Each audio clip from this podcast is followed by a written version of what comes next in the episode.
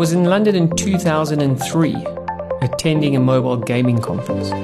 At the time, I was working for a new international motorsport championship, and I believed there may be an opportunity to have a mobile racing game. Bearing in mind, this was still during the feature phone era. Smartphones were yet to be a thing. I left the conference convinced that content would be vastly consumed over the internet, out of the home, and on multiple devices.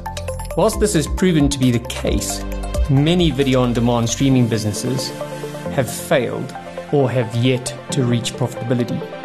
Why? Hi, I'm Stephen Watson, founder of Discover Digital.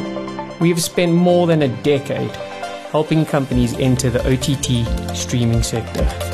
Welcome to the Over the Top podcast that talks to OTT industry leaders about navigating this booming but complex sector, sharing their experiences, the do's and don'ts.